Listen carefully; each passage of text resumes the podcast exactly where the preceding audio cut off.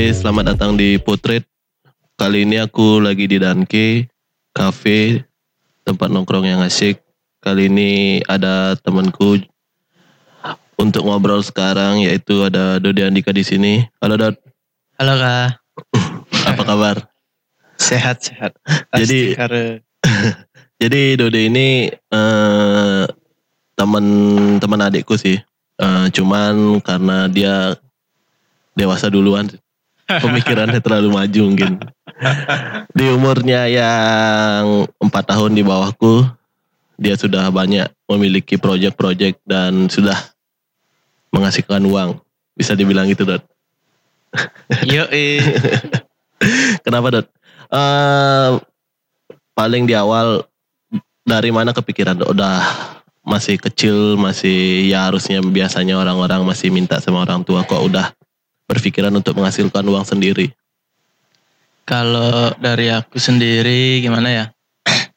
Sebenarnya kayak dari karena faktor orang tua juga karena dari dulu yang namanya masalah bekal, masalah uang itu kayak bagi diri aku sendiri tuh kayak kurang gitu. Kayak ngelihat di sekitar kayak, wih teman-teman dikasih uang segini segini, tapi kayak kok aku cuma dapat bekal Sekian. sekian, nah gitu. Cuma kalau dipaksakan untuk orang tua ngasih se, se- orang tua yang lain ngasih itu Mm-mm. kan kayak, wih nggak mungkin bisa gitu. Mm-mm, Cuma benar-benar. kayak aku nyari cara lah gimana caranya kayak bisa ngasilin uang sendiri tanpa lagi harus ngerepotin duit dari orang tua gitu. Juga awalnya kayaknya dari jadi reseller.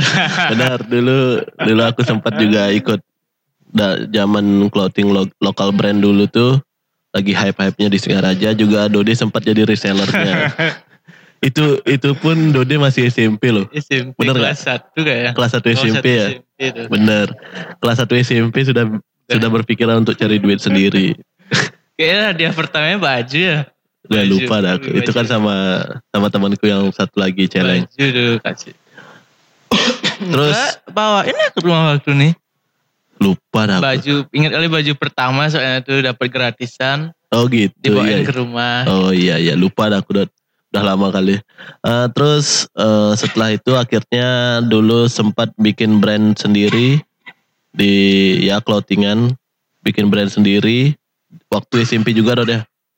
Brand per- brand Apa ya? pertamanya SMP. Oh iya pernah. Wih sampai lupa dah. SMP pernah pernah. SMP kelas 2 kayak pernah. Itu namanya kalau nggak salah. Lies. Oh kalau yang live itu sama teman. Oh bukan sebelumnya ada lagi Bukan. udah ya. Eh setelahnya tuh. Setelah itu Setelah baru buat itu brand ada sendiri. buat sendiri ya. Oh. Sebelumnya itu kayak cuma ya Oh, SMP kan join-joinan sama teman Iya. zamannya saat itu. Ikut hype waktu Ikut itu. hype. Benar. Terus kayak SMP itu udah karena keuangannya macet, nggak jelas gitu. Akhirnya setelah ketemu eh selahnya, akhirnya Hmm. nyoba buat sendiri. Tapi sampai SMA apa SMP kelas 3 aja tuh. Kayaknya lupa dah. Habis itu nggak berjalan, ya udah selesai gitu. Cuma dari SMA kelas 2, SMA kelas 2 lagi bikin sampai sekarang akhirnya. Oh iya. Eh, jadi nggak jauh-jauh lah eh, bisnisnya tentang clothingan ya Dada. Ya, eh. Ak- eh, karena se- senang sih juga. karena senang Iya, karena senang karena senang sama mungkin passion. fashion, karena senang style juga. Cuma Heeh. nggak belum bisa nerapin di diri sendiri aja sih. Oh, Jadi kayak buat aja lah dulu gitu. Hmm. Karena senang sih sebenarnya lihat-lihat OOTD orang kayak gitu loh. mm, Cuma benar-benar. kayak ngaplikasiin ke diri sendiri belum, belum, belum percaya diri sama dirinya sendiri gitu. Eh, dulu waktu pertama kali ya bikin brand sendiri lah. Itu karena eh, berlandaskan akan ikut-ikutan hype atau ada dendam sendiri mungkin atau karena memang pengen aja, pengen nambah bekal. Hmm. Tapi dari semua pilihan itu termasuk, Termasuk. semua, Jadi Termasuk ada semua benar. ada pilihan semua Eh, benar. Hmm. Semua benar jadinya. Kayak dendam ya. Jadi kayak dendam pribadi kayak dari kelas SMP sih kayak dicampahin yang paling sering nyampain kayak kayak eh, orang-orang teman sekitar gitu. Mm. Cuma apa namanya? eh, dari sana lah kepikiran, punya ide, punya eh, rencana untuk ngebuktiin gi- gimana sih, gimana sih eh, nutup mulut teman-teman yang di sekitar itu. Jadi Oke, kayak balas kasih pembuktian ya kayak gitu. Sebenarnya kayak dibilang eh, pengen nyari tambahan, iya juga. Tadi apa lagi pilihannya? Pilihannya ya dendam karena ikut hype, Oh, ikut ikut hype, juga. iya. Karena waktu itu brand lokal di Singaraja lagi booming. naik-naiknya gitu. lagi booming banget. Buat apa aja Ci- laku dulu. Bener gak? Benar. Eh, terus dendam ya salah satunya kan membalas dendam yang positif bisa dibilang Dod ya. ya eh. Balas dendam yang positif. Eh, terus dari dari brand dari clothing line terus akhirnya menekuni bidang fotografi. ya cukup ada korelasinya Ada, lah. ya, ya. Ada sambungannya. Itu awalnya dari mana, Dod? Apanya? Eh, menekuni Kalau fotografi. Fotografi itu kayak sama sih juga dari ikut-ikutan sih awalnya juga kayak Tapi kalau kalau bisa dibilang untuk menekuni fotografi minimal kan harus punya kamera yang proper lah. Iya. At least SLR. Pada saat itu kalau dari ceritamu yang bekal yang pas-pasan segala macam itu kamera pertamamu di orang tua kah yang support atau beli sendiri? kalau dulu dulu sih ya karena kayak ngebet aja gitu loh kayak mela- Mm-mm. pingin aja melajarin dasar foto tuh kayak gimana ya ngerti isu segala macam lah Eh, itu dibeliin orang tua dijadiin kado ulang tahun umur berapa gitu lupa Mm-mm. yang pasti SMP sih Oh masih SMP masih juga. SMP tuh nah SMP dikasih kado kamera segala macam akhirnya kayak di setelah mengerti kayak nggak kepake dan ya kameranya kak jadi kayak Sempat nggak kepake kameranya? sampai sekarang itu kayak cuma Oh kamera yang saat- pertama itu. di saat itu aja Heeh. karena apa ya yang dibeli dibeli ini ya karena yang masih standar gitu kayak Heeh. pakai kerja kayak belum proper Oh iya gitu. iya iya. jadi ya cuma sebagai perantara pe- pembelajaranku aja selama Untuk itu dasar Ya, oke untuk lah ya. dasar, ya Berarti kamera yang dihadiahi oleh orang tua itu sampai sekarang diam. masih diam Masih diam. Tapi masih menjadi kenangan Bener. Tapi kan kalau ndak ada itu ndak ada dode fotografer sekarang. Bener gak?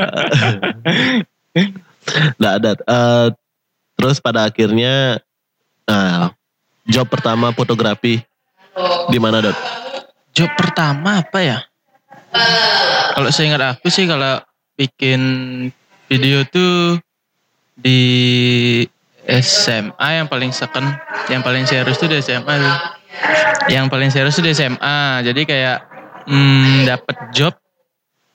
Kayaknya kalau nggak salah wedding deh. Wedding dari saudara-saudara sih. Jadi kayak cuma dibayar seikhlasnya segala macam Hmm. gitu cuma yang dari dulu aku tekunin di SMA sih nyari pengalaman di video jadi ya ikut lomba eh dari kementerian segala macam ikut eh, gimana cara buatnya Mm-mm. ngejalaninnya gitu walaupun di saat itu aku bukan tipe orang yang ikut bekerja sepenuhnya Oh berarti masih nebeng sama teman Iya, waktu masih itu. nebang sepenuhnya sama temen. Jadi kayak nyari ilmunya aja sih dulu. Gimana sih ilmunya, gimana sih cara ngambilnya, gimana sih cara meraktekinnya gitu. Mm-mm. Jadi aku bukan tipe orang yang langsung langsung gercep aja nggak bisa gitu. Jadi kayak aku harus melajarin dulu step by stepnya gimana. Setelah itu udah udah aku tekunin baru aku berani mengeksekusi gitu. Oh, baru bisa berani cari job sendiri Iya. waktu itu. Akhirnya se- eh, sejak berani itu kapan? Sejak Ada belajarnya sampai setahun dua tahun? ya sampai sih sampai Sampai dua setahun dua tahun ag- akhirnya berani berani Mengambil- untuk ya ngambil jual jasanya sendiri berani jualan foto Ya, lah kalau bisa dibilang ya. gitu ya. Eh tadi kan job pertama Dot. Hmm. Kalau bisa dibilang kamu bayarannya bayar fotografinya lumayan mahal atau lumayan murah atau rata-rata? kapan Sekarang, Sekarang. untuk sekarang. Tergantung pasarnya yang lihat Kalau kalau Kalau di- kalau perbandingkan sama fotografer-fotografer yang kamu tahu lah.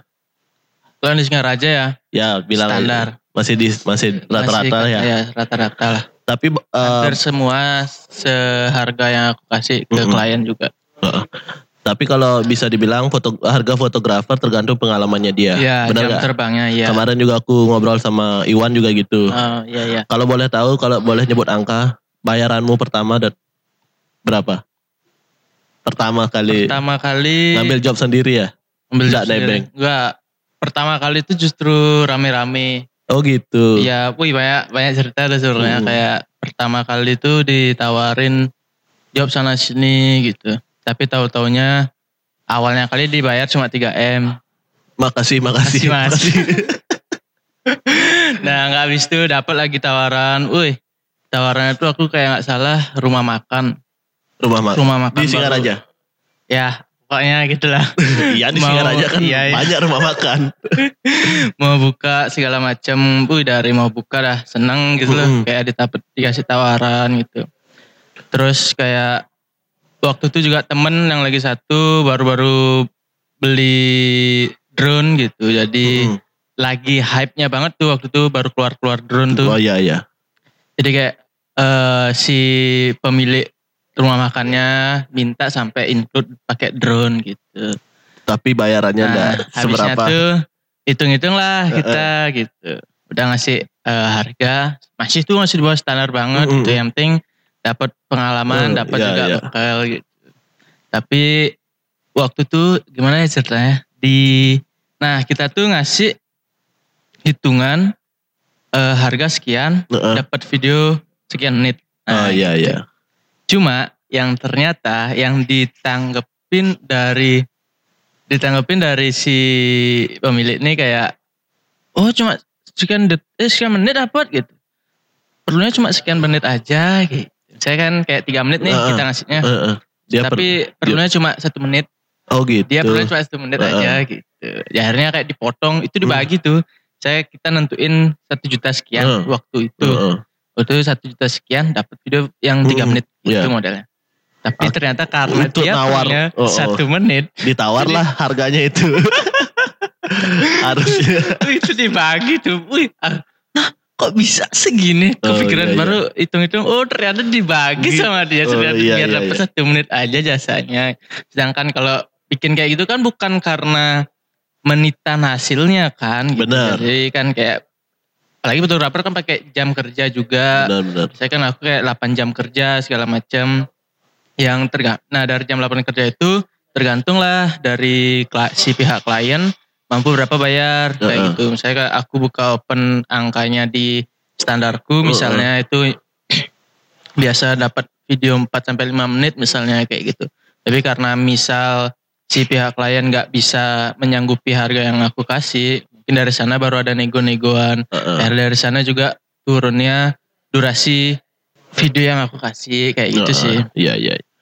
Tapi kan kalau memang fotografer kan memang bukan hasilnya yang di- dijual kan. Iya, momennya sih juga. Momennya dan pengalamannya, sebenarnya. Iya, Berarti kamu setuju kalau harga fotografer itu tergantung pengalamannya. setuju banget. Berarti pengalaman itu termasuk dengan apa yang dia potret juga kan. Termasuk misalnya kamu berani misal ada teman yang ngajak untuk apa namanya ya motret-motret misalnya dia punya klien artis A. Mhm, mhm. Terus kamu diajak untuk nebeng di Ah, sana iya. untuk sebagai portofoliomu. Iya, itu bisa portofolio. mengangkat hargamu bisa, nggak? bisa, bisa. Walaupun itu kamu Enggak sepenuhnya punya pihak saya sendiri Iya, kliennya itu, gitu. itu pun itu pun karena eh, teman ngajakin Iya, gitu. iya, iya.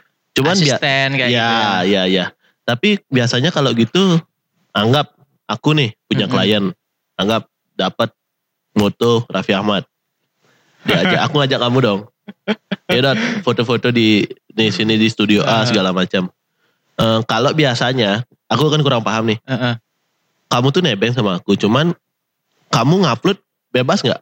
Nah, itu tuh sesuai persetujuan da- antara pihak fotografer yang disewa sama pihak si klien gitu. Oh iya iya. Jadi Kalau misal iya, kayak selama ini pengalaman bukan pengalaman aku Hmm. sih kayak dengar dari temen aku kan sering sharing juga Iya, iya. sama temen-temen Jadi kayak temen tuh biasanya diajak tuh sebagai asistennya tuh misalnya jadi kayak si A nih punya job eh, job kliennya gitu Hmm. cuma si B ini dijadiin asisten fotografernya Heeh.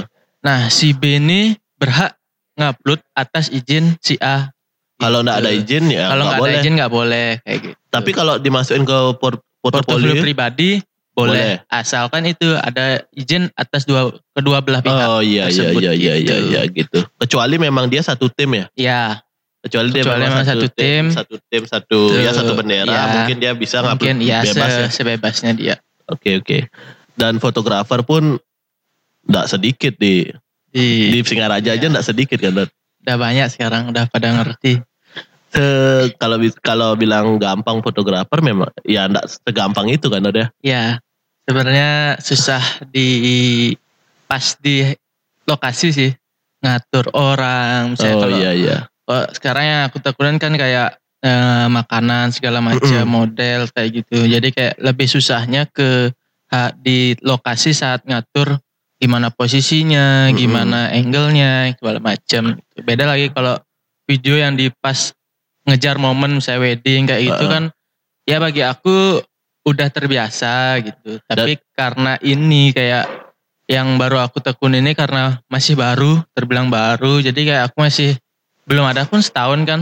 Ya. Jadi masih ngeraba, masih nyoba nekun nyari, nyari selahnya biar nyaman untuk ngatur orang, ngatur ini kayak gitu kayak gitu. Dan eh, it- eh, teori itu enggak bisa didapat di YouTube dan di buku-buku fotografi mana pun kan Dot, ya. Iya, tanpa ada mengejar momen, eh, shootnya seperti apa itu kan by pengalaman kan. Iya benar, baik pengalaman. Tapi sekarang udah banyak sih eh fotografer-fotografer yang dibilang lumayan apa ya terkenal, Mm-mm. yang bisa, yang dia sharing Iya. eh, behind the scene-nya, Behind, the scene-nya. saat dia di Motret. lokasi. Oh, ya, iya, iya. gitu. Jadi kayak sekarang udah lebih gampang banget Untuk orang mau jadi fotografer. iya, Ya. melajarin selahnya gimana. Ya. Oh, aku sih juga dari selama ini masih melajarin itu. Cuma sekarang aku lebih lihat behind the scene kayak proses orang editnya segala macam kayak gitu. Ya, kalau di wedding sih udah banyak sekarang orang-orang yang share behind the scene di saat di lokasi gitu. Jadi kayak ada satu tim nih yang ngajak berapa orang saya enam Hmm. nih. Jadi kayak dibagi fotografernya dua, videografer dua. Jadi kayak ada yang ngeliput behind the scene-nya lagi dua. Oh kayak gitu. ya ya. Kalau bisa dibilang oh, kalau kalau tadi cerita tentang behind the scene seorang fotografer yang sharing ilmunya. Heeh. Aku tahu Dode ini adalah orang yang pelit ilmu. Benar gak Dot? Sangat pelit ilmu. Iya kan? Benar benar. Benar kan? Benar benar. Harus kamu aku itu. Dan kamu juga eh, dengan eh, bukan dengan bangganya sih dengan lagas untuk bilang bahwa aku itu pelit ilmu gitu. loh. ya, aku juga sering bilang ke banyak teman kayak gitu sih. Aku ndak ndak mau sembarangan ngasih ilmu ke orang gitu loh. Iya benar. Tapi kalau eh, sebelum sebelum ke alasannya ya, kenapa sampai punya pemikiran seperti itu? Kalau kalau aku pikirnya kamu pun dapat ilmu dari orang gitu loh. Mm-mm. Kenapa kamu eh, dengan eh, pelit ilmu kan gitu jadinya kan? Mm-mm. Tapi ya pasti kamu punya alasannya Iya, tersendiri iya, kan. Iya. Kalau boleh tahu apa alasannya Dot? Alasannya. atau pengalamannya mungkin? ya berdasarkan pengalaman sih ketemu alasan jadinya.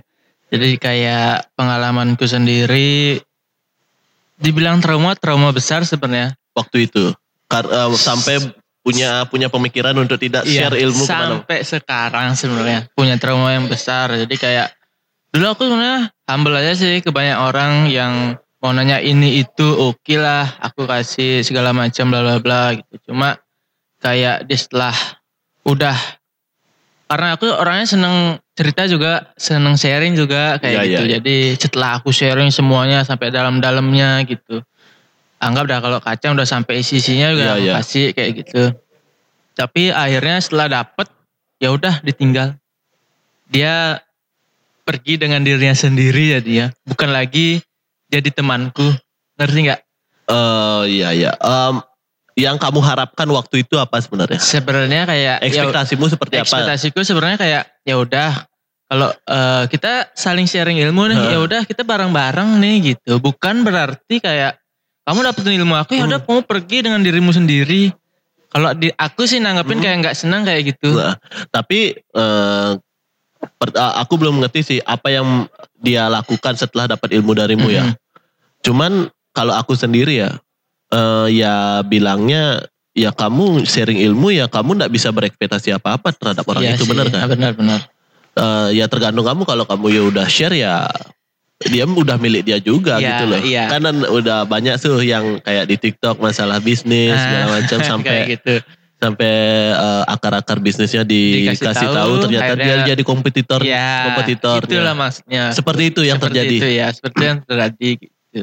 Di saat kayak dulu waktu dia sharing ilmu sama aku gitu Heeh. misalnya kayak bilangnya sampai menjanjikan kayak ya nanti kita bareng, nanti kita Mm-mm. kalau dapat kerjaan kita sharing bareng, Oh kita gitu. kasih ah setelah udah kejadian, udah Mm. udah saling dapat job gitu Mm-mm. kayak satunya pergi, satunya hari ini, Mm-mm. satunya hari ini gitu. Loh, aku mikir kayak oh kok makin lama makin jadi diri sendiri Oh, jadinya gitu. kayak gitu kok makin sendiri sendiri Sendiri. gitu.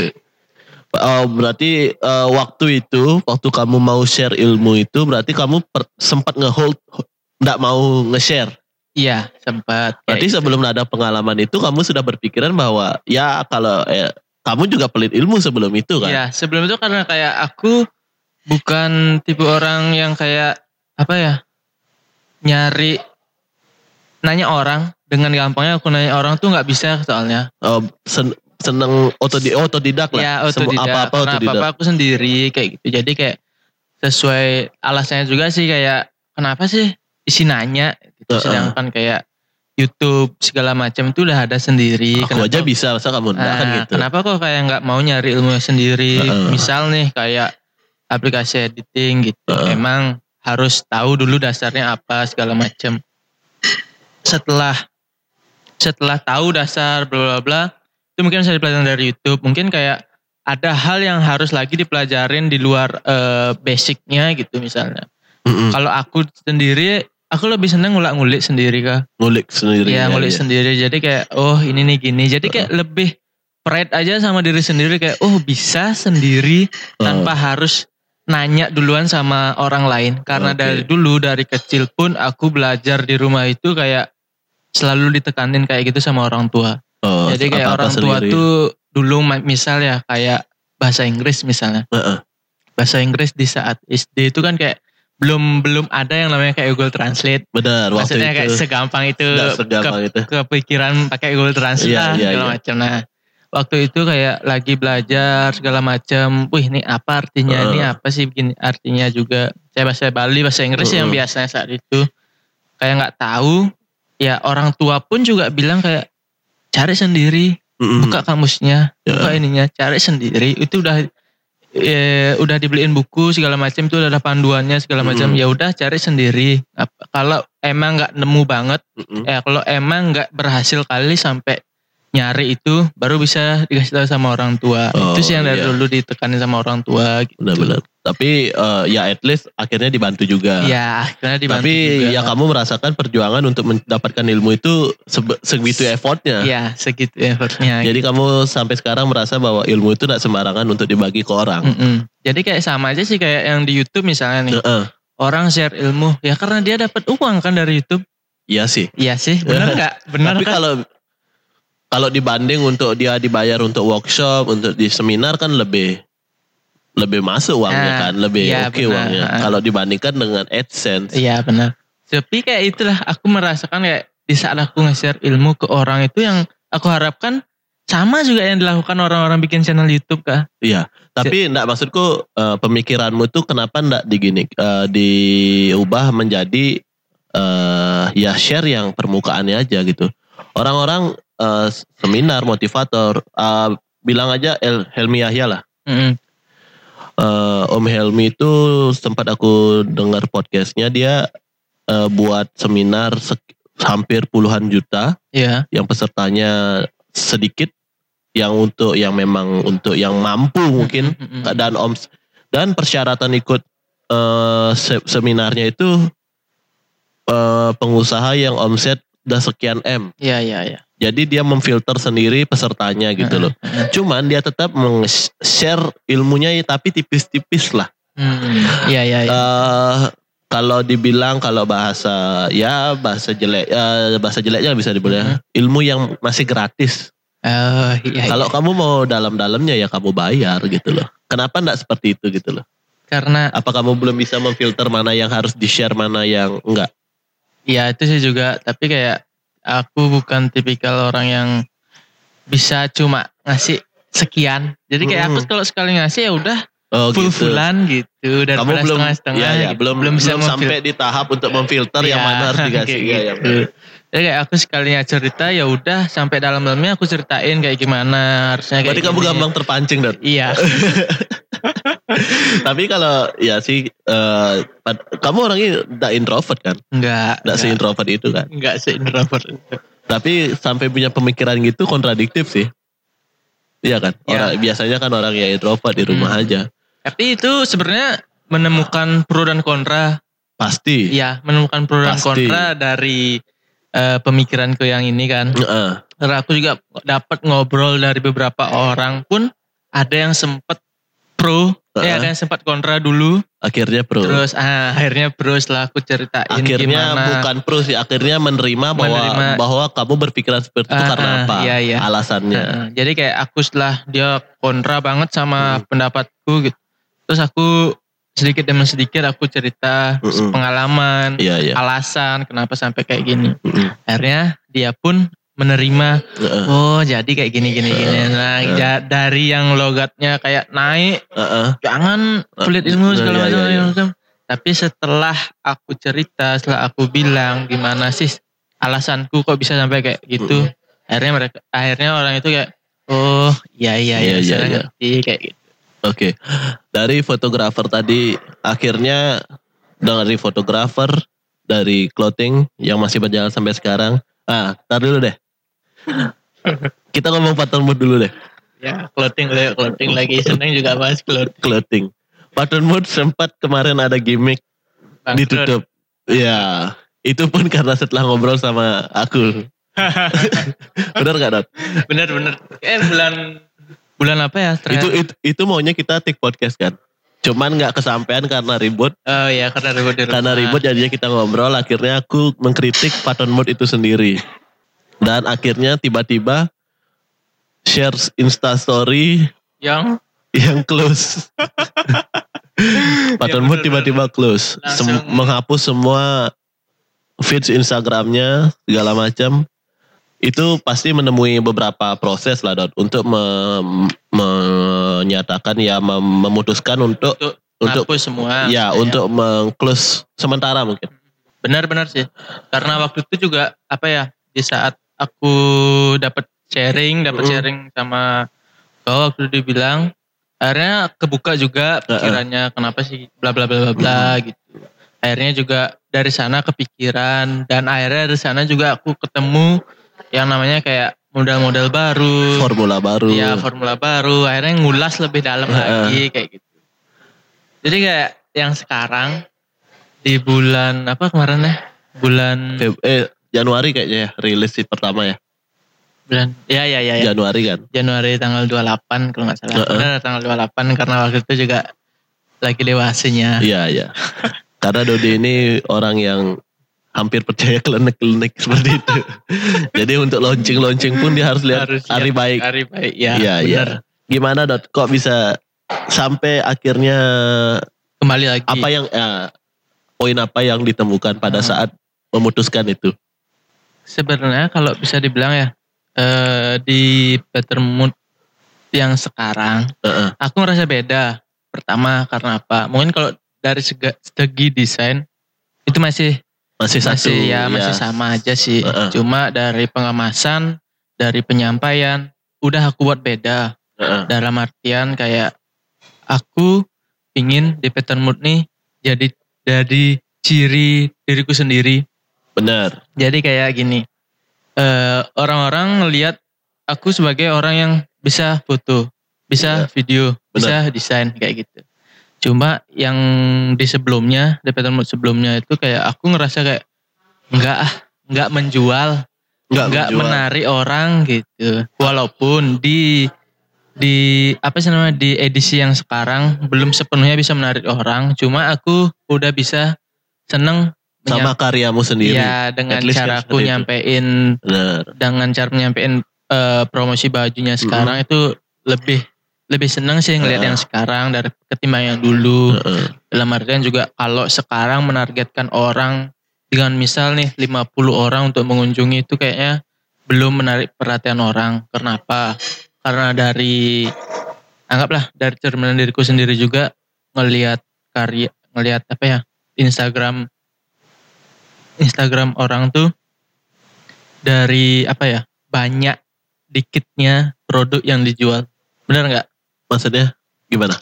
kayak sekarang buka Instagram nih Heeh. lihat pattern mode Heeh. wah cuma ada empat kaos ada Heeh. cuma satu topi segala macam kayak belum menarik walaupun Heeh. emang udah fotonya oke lah Heeh. gitu cuma kayak kalau aku sendiri misalnya aku bukan Heeh. ownernya gitu Hmm. cuma aku bakal nggak follow nggak mengikuti iya, gitu iya, iya, bukan nggak mengikuti dari awal gitu Heeh. karena aku tipe orang yang kayak ngelihat mending dah kalau dari segi fits oke Heeh. cuma dari segi produk Belum. lagi di- la- lagi masih- mera- lagi lagi, mela- ya, lagi merangkak lah. lagi merangkak lah gitu. Jadi kayak orang pun mengunjungi kayak, eh cuma kaos gitu.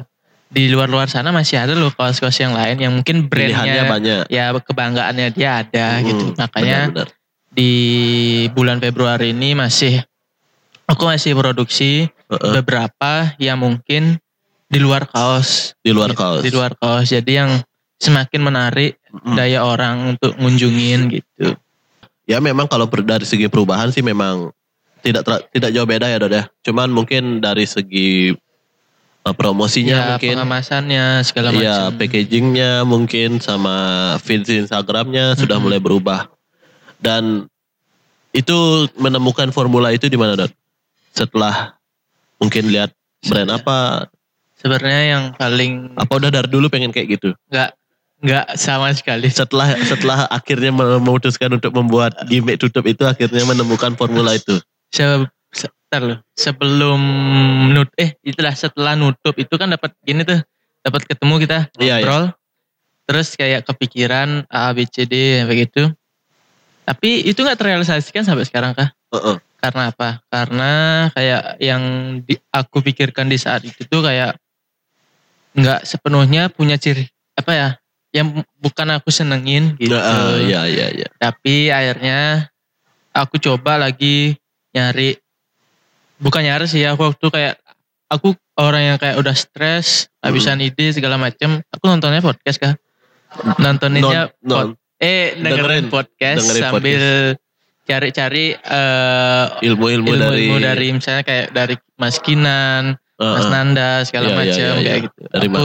Nah, aku juga dari sana dengerin persepsinya si Kinan kenapa Mm. bisa ngebangun Starbucks di Bali sampai bisa diapresiasi menjadi Starbucks paling apa sih namanya? Oh Starbucks yang gede Iya. itu ya? Starbucks Dewata itu kan sebagai Starbucks yang paling eh, beda di dunia Iya, iya, yang iya. sampai dapat apresiasi sebagai Starbucks paling apa ya? Lupa aku. Biar Heeh. nggak salah ngomong. ya paling oke lah ya bisa dibilang paling oke. Ya karena pertama, pertama kalau dari ceritanya Mas Kinan tuh bilang Mas Kinan kalau Starbucks Dewata tuh punya ciri khasnya sendiri dari Starbucks yang lain.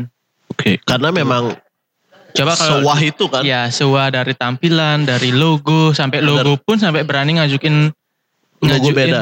Logo beda, ya. Kalau di kalau kalau di KFC ada Naughty by Nature mungkin ya, Ya, seperti kayak itu ya. gitu, Ah, gitu. Oke oke. Jadi kayak sampai kepikiran kenapa sampai Mas Kinan ngegalinya yang di dalam negeri, padahal dia nggali ilmunya di luar negeri kan. Dia sering Kenapa dia franchise? Itu maksudmu? Enggak maksudnya dia eh, kenapa dia ngebangunnya di Bali? Oh iya ya. Kenapa nggak di luar negeri? Heeh. Sedangkan targetnya dia, orang-orang sekitarnya dia Heeh. lebih banyak di luar negeri. Iya, dia iya, aja iya. ngambil ibu dari luar negeri kan. Benar gitu. benar.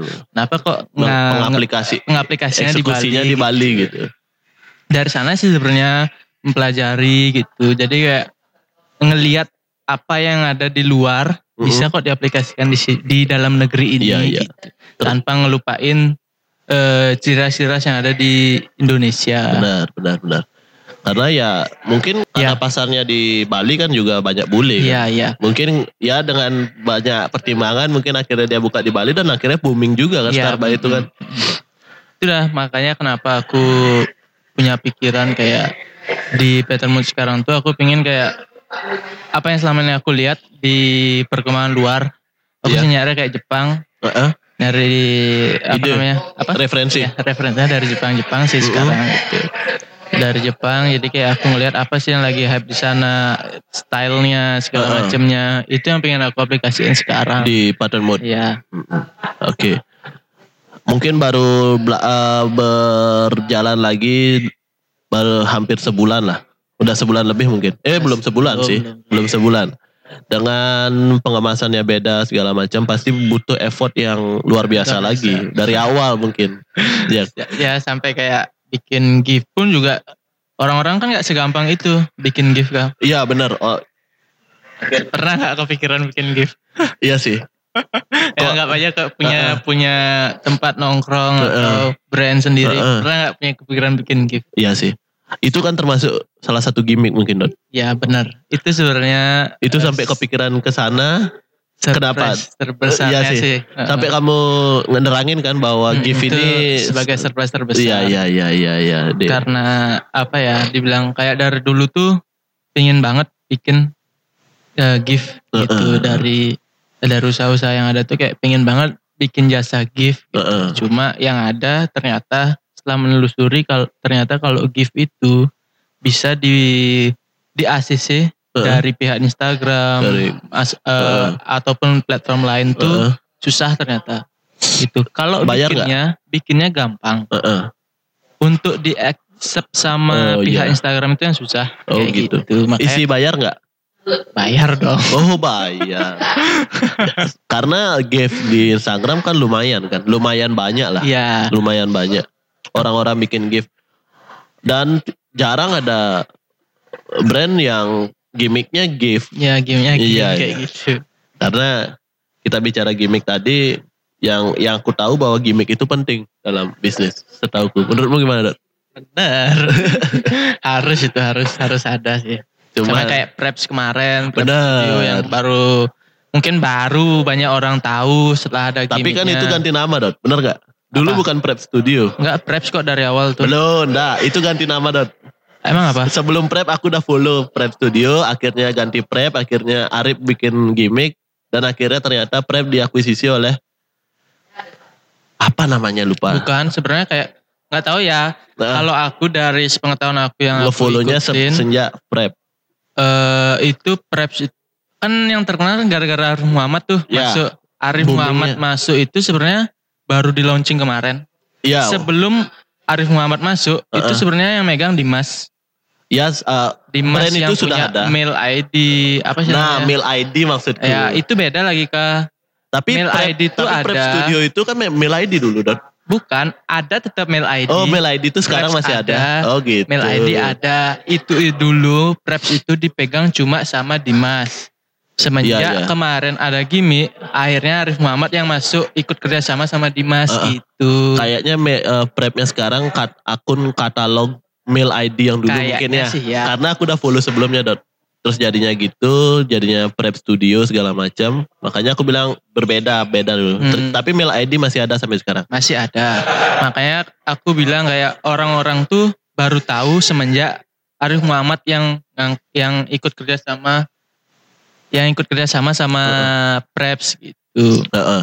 Dan Padahal sebelum Arif Muhammad masuk, Preps itu udah ada yang dikelola oleh Dimas. Iya, tapi awalnya mail dulu. Iya, mail, akhirnya mail buat ID. Prep Studio Apa? baru ngupload Heeh. tiga feed kayaknya akhirnya Arif buat gimmick dan akhirnya boom sampai Iya, sekarang.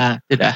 Nah, itu gimmick-gimmick yang yang di luar nalar kita lah. Karena kita tahu Arif Muhammad adalah S3 marketing yang apa pun bisa ya sebegitunya Arif Muhammad. Karena baru saat ini syuting baru kemarin aku habis nonton podcastnya sama Dedi. Hmm, Dan memang luar biasa sih orangnya.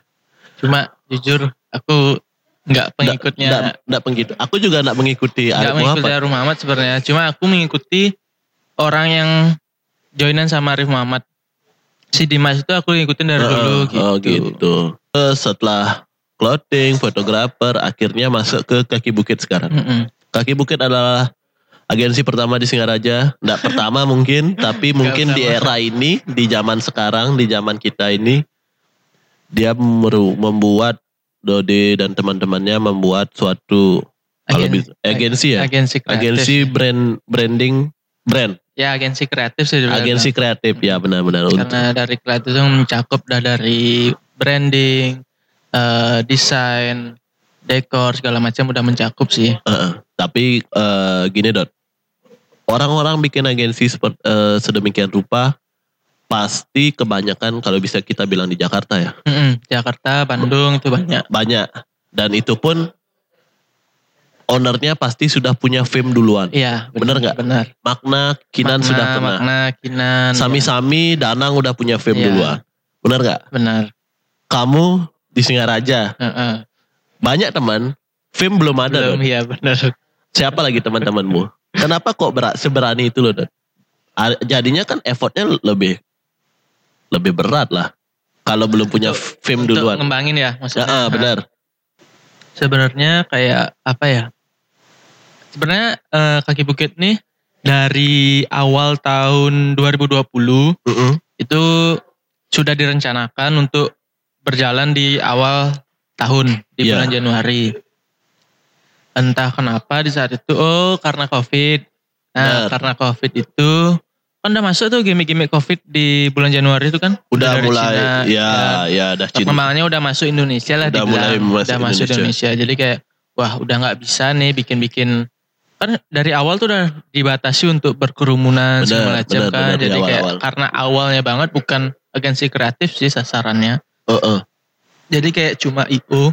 Oh iya. Ya, eh, jadi kayak cuma IO dan di sana di saat rapat aku difokuskan untuk di bagian desain sama foto dan Heeh. video gitu. Nah akhirnya setelah ada corona nggak Heeh. ada pun jalan satu orang pun untuk eh, ngajak untuk ngajak yuk kembangin nih lagi gitu kayak ya Heeh. udah kita tunggu sampai corona selesai segala macam gitu. Yang enggak mungkin selesai. Nah, akhirnya kayak stuck di sana-sana aja dah, nggak ada perkembangan apa, nggak ada ajakan lagi gitu. Terus kepikiran lah di bulan Agustus, karena aku juga di sebelum-sebelumnya di bulan Juli kayaknya, kalau nggak salah tuh banyak dapat kebetulan banyak dapat orderan desain yang mengkhususkan kayak bikin logo, bikin Iya, iya. brandingnya segala Heeh. macam kayak gitu. Dan aku pun juga sebelum-sebelumnya ngikutin yang namanya ya, eh, masalah branding Nah, kayak gitu kayak oh orang-orang orang-orang udah pada ngeh nih Heeh. kalau sebuah usaha harus butuh branding. branding segala macam Hmm. kayak gitu akhirnya aku kumpulin lagi teman-teman ayo, ah, ayo dong Hmm. Eh, aku ada ide nih gimana Heeh. kalau kita bikin agensi kreatif segala macam akhirnya aku jelasin gimana cara kerjanya Heeh. sistemnya Heeh. yang sebelumnya aku juga sempat cari tahu sendiri kayak gimana sih eh, caranya nge-branding segala Mm. macam kayak gitu. Akhirnya aku sama teman-teman akhirnya ngediskusiin, nyepakatin, setuju akhirnya kita rilis yang namanya Kaki Bukit di bulan Agustus tanggal 3. Tanggal 3 Agustus sampai sebegitu detailnya tahu karena tanggal tanggal tiga. lahirnya. Tanggal 3 soalnya Oh, gitu. dewasanya Bang. Balik lagi itu pun karena hari baik. Hari baik bener, hari baik emang. Lihat hari baik lagi. Gini Dot, kalau aku sangat menarik kalau bahas kaki bukit. Aku sangat tertarik. Maksudnya kita di Singaraja nih, Hmm. culture Meboye sangat sangat ya, keras. kamu tahu sendiri lah. Meboye is is our my life. culture gitu. Dan kaki bukit membuat gebrakan sebagai agensi kreatif. Dan agensi dan kalau bicara kreativitas, entah brandingan segala Mhm. macam di masa sekarang, brandingan apa yang pernah eh, karena gini loh, karena setahu eh, ada yang mendapat bilang brandingan lebih baik eh, sedikit eh, lebih baik sedikit lebih beda ketimbang le- sedikit lebih baik. Jadi eh, brandingan yang mungkin yang harus yang unik Mm-mm. segala macam lebih ternotis ketimbang lebih baik. Misalnya ada cara branding A nih, kita sempurnakan itu jauh lebih nggak baik ketimbang kamu buat yang unik gitu maksudku. Ngerti nggak? Oh iya iya Iya. iya. Sedikit ya gitulah pokoknya. Mm-mm. Aku Ngerti. lupa lupa quote itu. Tapi kalau di masa sekarang semua cara brandingan sudah pernah dicoba, Dot. Iya iya benar. Benar nggak? Heeh. Sudah pernah dicoba apa pun yang kamu coba sekarang. Bil, sebut saja Arif Muhammad yang bikin baliho sebesar itu.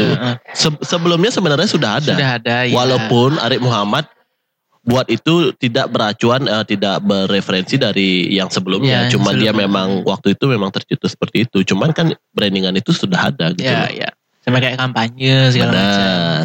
mungkin momentumnya tepat. tepat ya. Nah, nah kalau sekarang bikin agensi kreatif. Kreatif apa yang kamu jual? Kalau kalau orang yang nge kan harus yang unik lah. Kalau aku minta gitu yang harus yang Ya, unik harus loh. ini harus beda gitu Harus ya. beda biar Mm-mm. ternotis Iya, orang iya, kan. iya.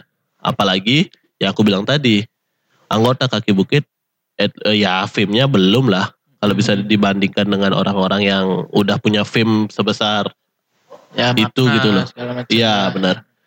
Apa yang kamu jual gitu loh, kreatif apa yang kamu jual?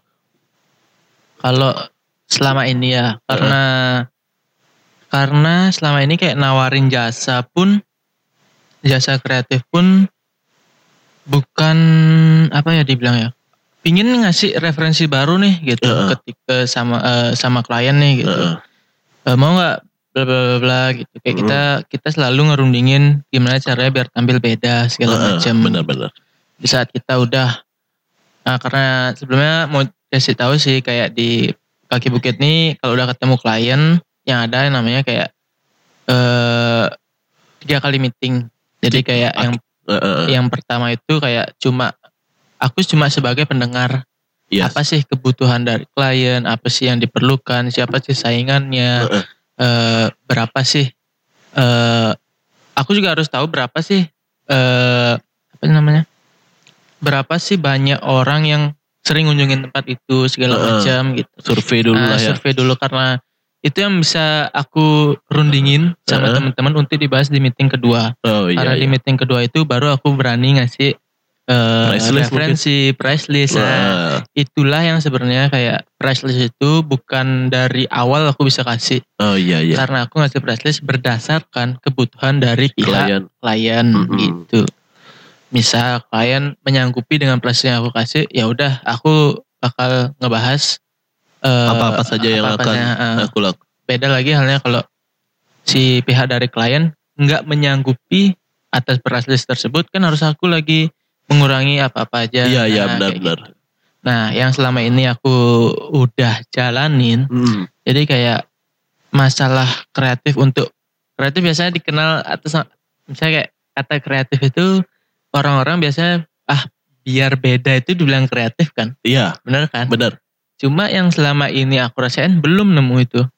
Belum nemu yang beda yang Dari- disebut kreatif. Ha. Yang beda itu yang maksudnya yang unik tapi kok unik-unik aja nggak Iya, ada spesialnya iya, jadinya. Maksudmu gitu. gitu? Mm. Iya.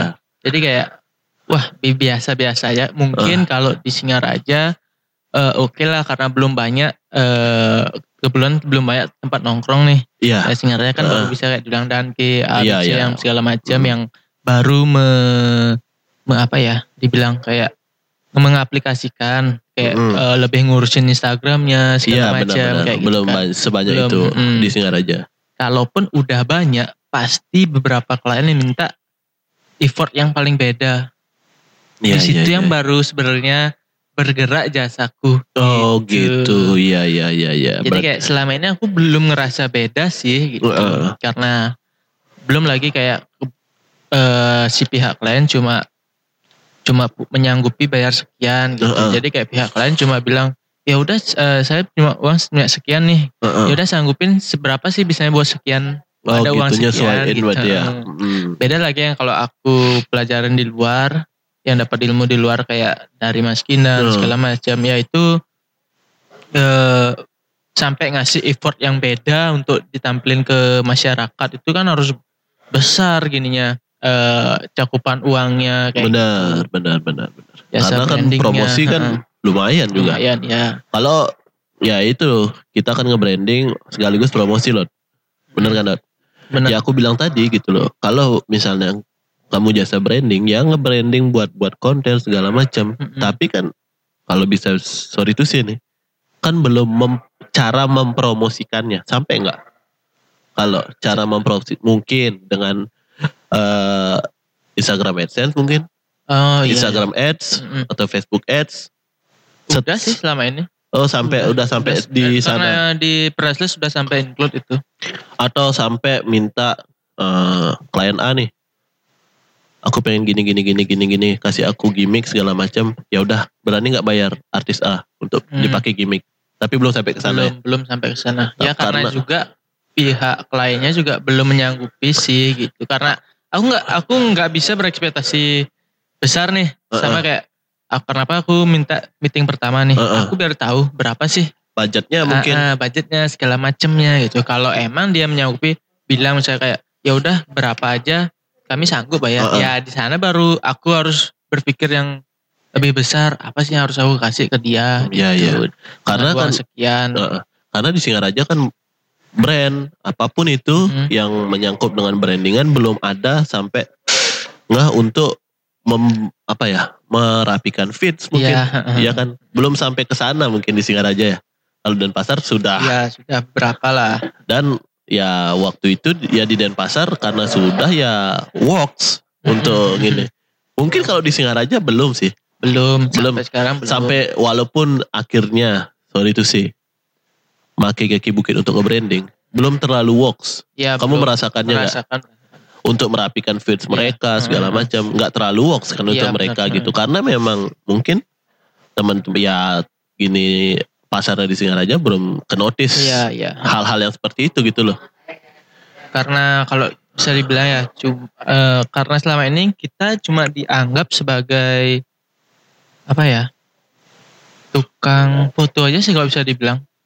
Bukan Moto. jasa branding jadinya. oh gitu masih nggak? dianggap seperti itu Fotografer aja gitu. Sebenarnya kayak beda nama aja mungkin Iya kayak gitu. Sebenarnya kan kayak kita pingin nyampein yang benar-benar beda nih dari orang.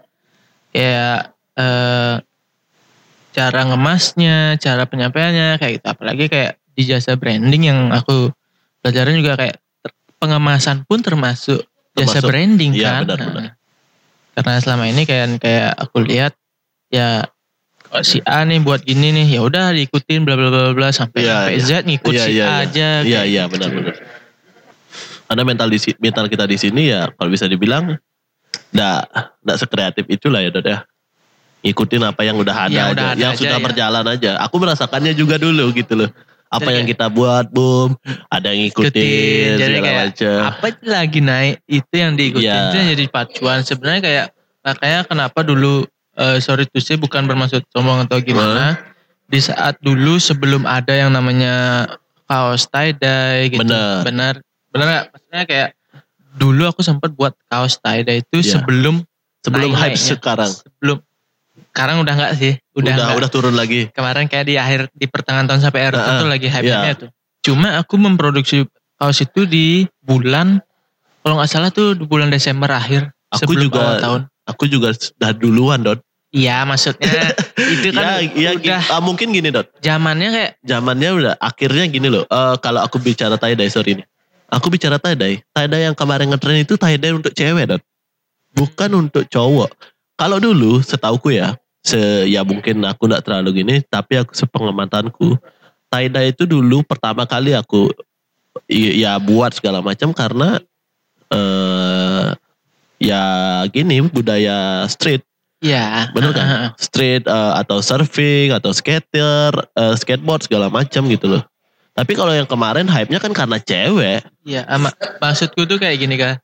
Sebelum kenapa di saat aku ngebuat itu Heeh. ada orang yang tertarik? nggak ada. Nggak ada di saat jam ini. Eh, beda emang beda Heeh, zamannya kita heeh. sama Iya iya. kamu waktu itu di saat dulu emang udah pernah Benar hype benar itu. benar benar. Nah aku tuh kepikiran kayak gitu juga. Aku pengen kayak, wih yang sekarang kok kaosnya biasa-biasa aja nih. Coba deh bikin tie dye gitu. Apa, siapa tahu ada orang yang ngeliat. Ada yang, ternyata setelah aku bikin, orang-orang malah bikin kayak, eh ma- malah kayak notice kayak, apa sih bajunya ini bla bla bla gitu. Kayak, padahal baju ini udah pernah Nah, udah pernah hype, hype, di zamannya sebelumnya. gitu. Cuma aku pingin aja lagi nge-hype bajunya ini. Ya udah, ternyata nggak ada, nggak laku sama sekali kah? Mungkin Cuma satu dua Heeh. orang yang beli, Iya. kira nggak masalah. Iya. Mungkin Eh. momentumnya kurang. Ya, Momentumnya tidak tepat, Dot. Bener nggak? bener. Momentum sangat risk. Ya, Ternyata Heeh, lagi beberapa bulannya hype lah itu tide tidean itu. Akhirnya laku Akhirnya bajunya. laku. Untung deket hype-nya. Untung deket zamannya. Enggak kah? Enggak, enggak ada. Hampir setahun ya? Enggak setengah ya setengah enam- tahun, satu enam bulanan lah ya. Itu lah maksudnya. Kalaupun sekarang di disangkutin kayak ke kreatif, Heeh. agensi kreatif, pingin ngasih hal yang baru, pingin ngasih gimmick yang baru gitu. Cuma ke klien. itulah takutnya klien, klien nggak nggak ngeh, nggak kepikiran nggak sejauh kepikiran, itu. eh, eh, Heeh. karena apa yang aku kasih kayaknya, orang nggak nggak ngetren tuh yang kayak gini-gini. Ah, iya, nah iya, iya. takutnya kan kayak gitu yang eh, Heeh. si klien ngenotis kayak gitu. Iya iya sih. Jadi kayak dia pingin aja apa aja sekarang yang lagi hype itu yang Ikutin. diikutin. Karena gitu. mental kita memang seperti itu Nah, kan. padahal kan karena justru ada adanya agensi kreatif yang kayak Yang memberikan Yang referensi-referensi baru. ya referensi baru, ide oke, baru lah oke. kayak gitu sebenarnya. Iya sih, tapi memang dari dulu ya kalau bisa dibilang di Singaraja trennya lama. Mungkin udah dua sangat sangat telat. Banding Sangat dan telat. pasar aja udah telat, kita lebih telat dari pasar. loh. lagi kayak gitu. Ya gitulah. Ya memang sulitnya di agensi kreatif. Ya tapi kendala-kendala yang paling ya paling sulit ada di kaki bukit apa? Kendala ya. Menyatukan persepsi kita eh, kamu sebagai Sama- kaki bukit dan sama- klien mungkin Heeh, itu kalau sama teman-teman sih oke-oke aja gitu Heeh. karena kebetulan nyambung. gitu. nyambung sama teman-teman. Ide juga Pak udah sama-sama lah tuh nyusun. Heeh. Cuma kayak kendalanya selama ini ya pertama kayak sama masalah klien gitu Heeh. kayak klien minta A B C gitu.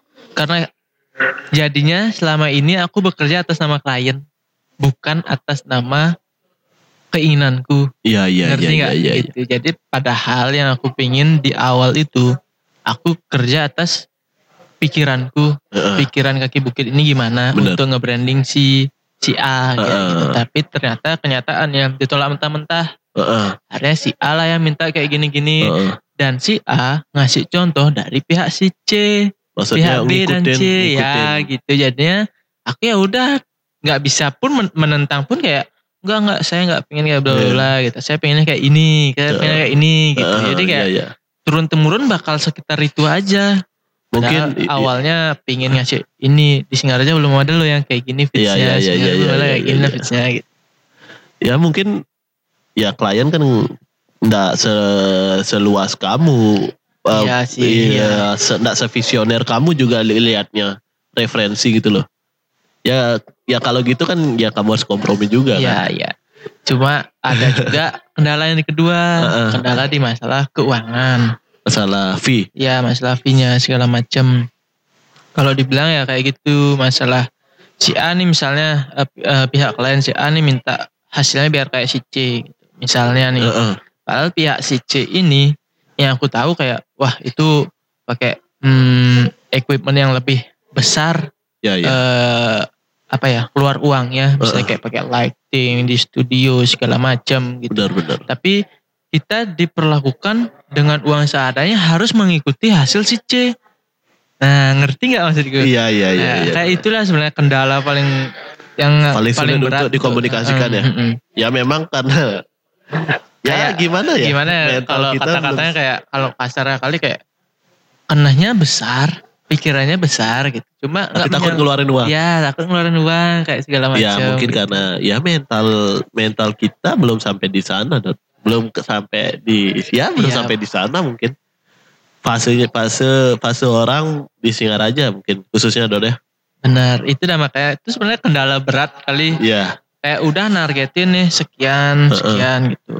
Eh, eh, ah, kebetulan juga di apa namanya di awal tahun kemarin aku sempat ngaburit harga ya karena di kemarin dari Agustus sampai Desember kan masih masa perkenalan lah bagi aku gitu. benar Kemudian aku upgrade harga segala macam. Aku tawarin lah ke banyak orang, ke Heeh. banyak tempat lagi aku coba tawarin.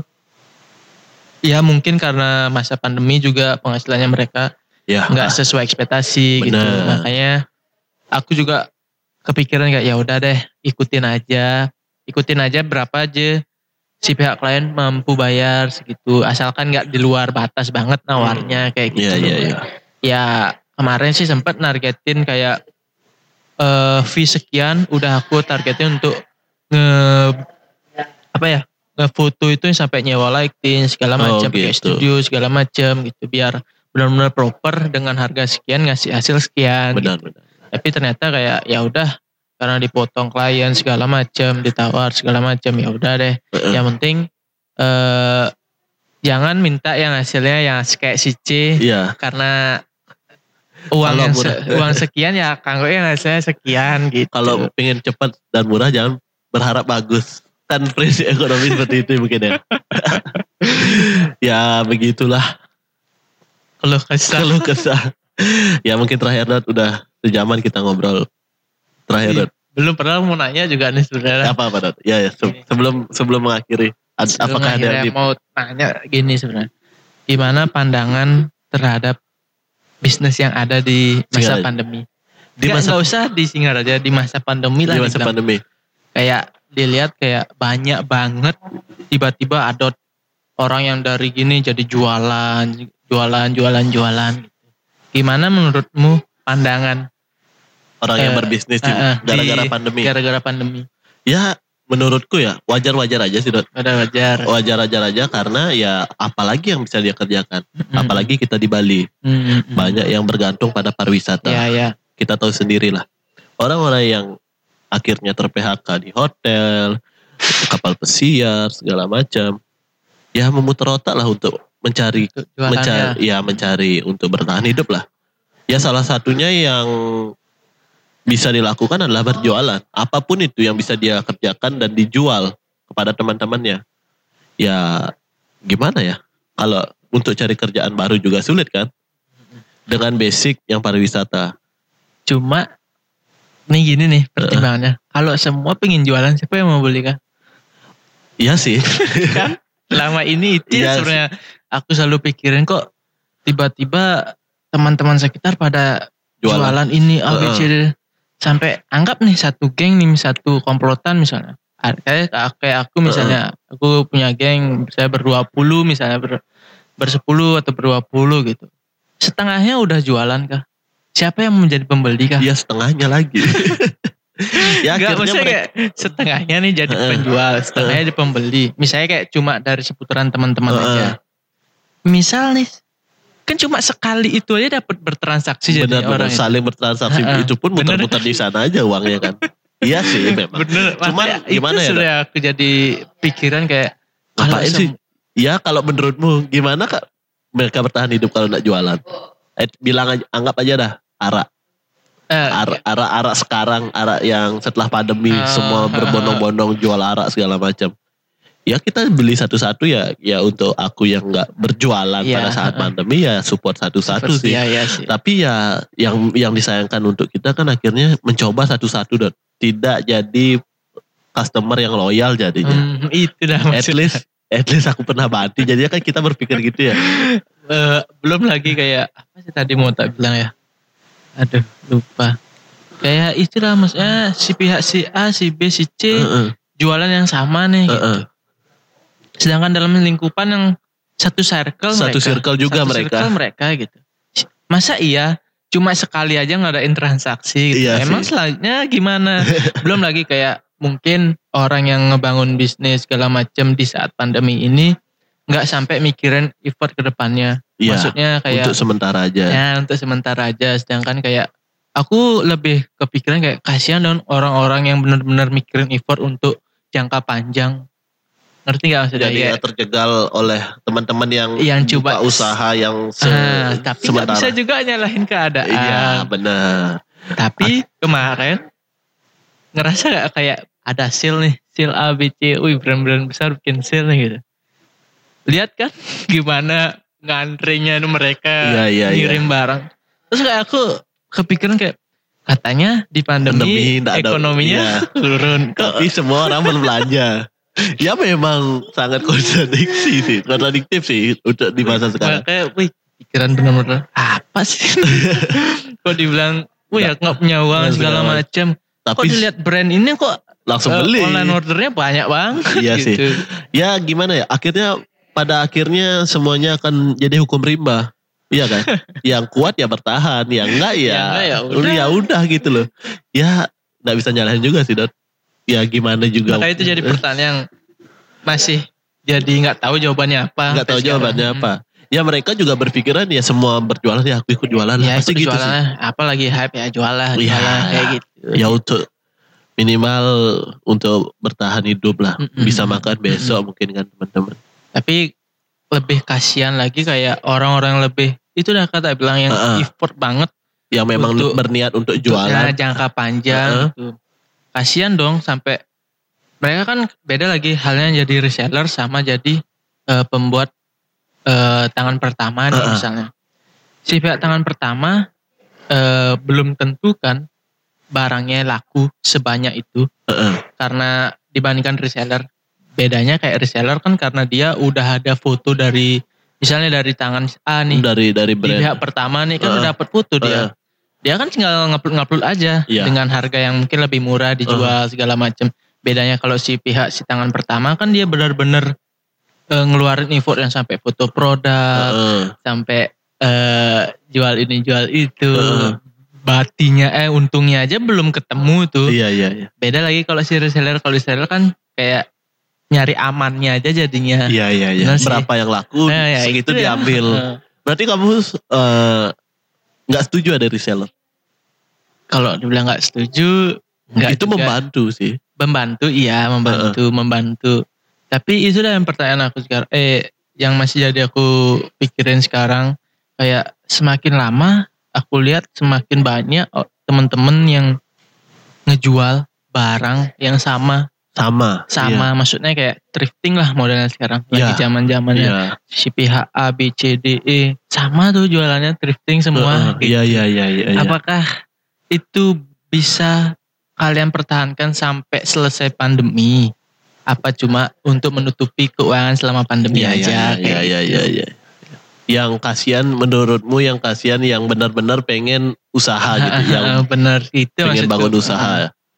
Makanya sekarang pun aku kemarin sempet pingin nggak nggak mau rilis lagi itu Heeh. juga jadi pertimbangan kak Karena jadi kayak kepikiran kayak Mm, kalau aku rilis heeh, aku kan harus ngeluarin effort yang se- sebesar itu heeh. makanya aku kemarin nggak berharap eh, langsung dapat untung sekian sekian sekian Ah. kayak gitu karena masih banyak orang yang jadi penjual bukan jadi pembeli Ya ya ya. kalau di ekonomi yang standar stabil bilang lah Mm, penjual dikit kan penjual penjual barang baju lah benar, benar. yang yang Mending mereka bekerja kantoran Ah, atau di pariwisata. pembeli kan yang banyak jadinya jadi Iya, kayak iya, iya. eh, apa ya akhirnya muter uangnya. ya muter uangnya bukan di sana di sana Iya iya aja iya iya iya gitu. iya iya iya. Ya sih, tapi ya karena pandemi kita nggak punya SOP-nya sebelumnya ya mau gimana lagi kan. Ya terakhir lah Dat. Iya, iya. next kaki bukit mau ngapain Dat? Aku kaki bukit sih. Kaki bukit mau ngapain? kaki bukit cita-citanya Ya mungkin cita-cita lah. Oh ya cita-cita ada benar. Cita-cita sih kaki bukit di kalau bisa di tahun ini punya studio, punya kantor. Itu sih cita-cita. Studio lah ya. Studio lah ya. Karena dari awal banget itu ngebangun kaki bukit standarnya kali sih pingin punya studio sama kantor. Ya. Jadi kayak kantor di bawah, studionya di belakang atau studio di atas Ya. kayak gitu. Yang paling dekat semoga studio cepat realisasi dan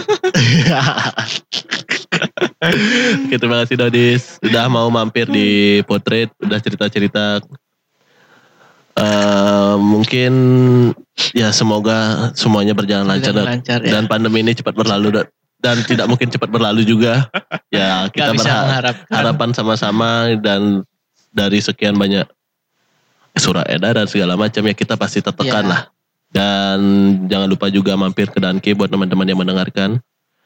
Tempat nongkrong yang asik di tengah kota lagi dot. Hits. Hits di Singaraja. Asik-asik. Ya pokoknya gitu aja.